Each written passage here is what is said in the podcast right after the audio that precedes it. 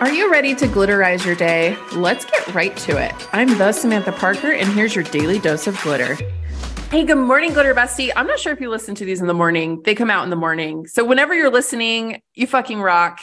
Thank you for being here. If you enjoy the show, please pass it on to another glitter bestie. We're going to have a glitter bestie empire and we're going to have jackets one day. We're going to have glitter gang jackets. Okay. It's been decided. I should put this on my delusional list for 2023 because I'm loving that list. But I want you to ask yourself, like, what can you do today with the resources that you have? I spent a lot of time projecting myself into the space of, I don't have that. I can't be happy. It hasn't happened yet. So I must suck, right? I don't have a million dollars in the bank, so I must not have a good enough attitude, vibration, mindset, whatever stupid shit we've picked up in those dumbass self help books.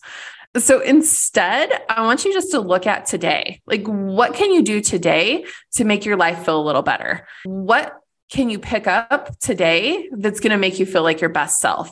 Maybe, you know, it is that latte. Maybe it's just taking a moment to notice that the sun is out. Maybe it's just taking a second to recognize how far you've come and be really fucking proud of yourself. Like, seriously, you guys, be so proud of yourself for like what you can do in this moment today.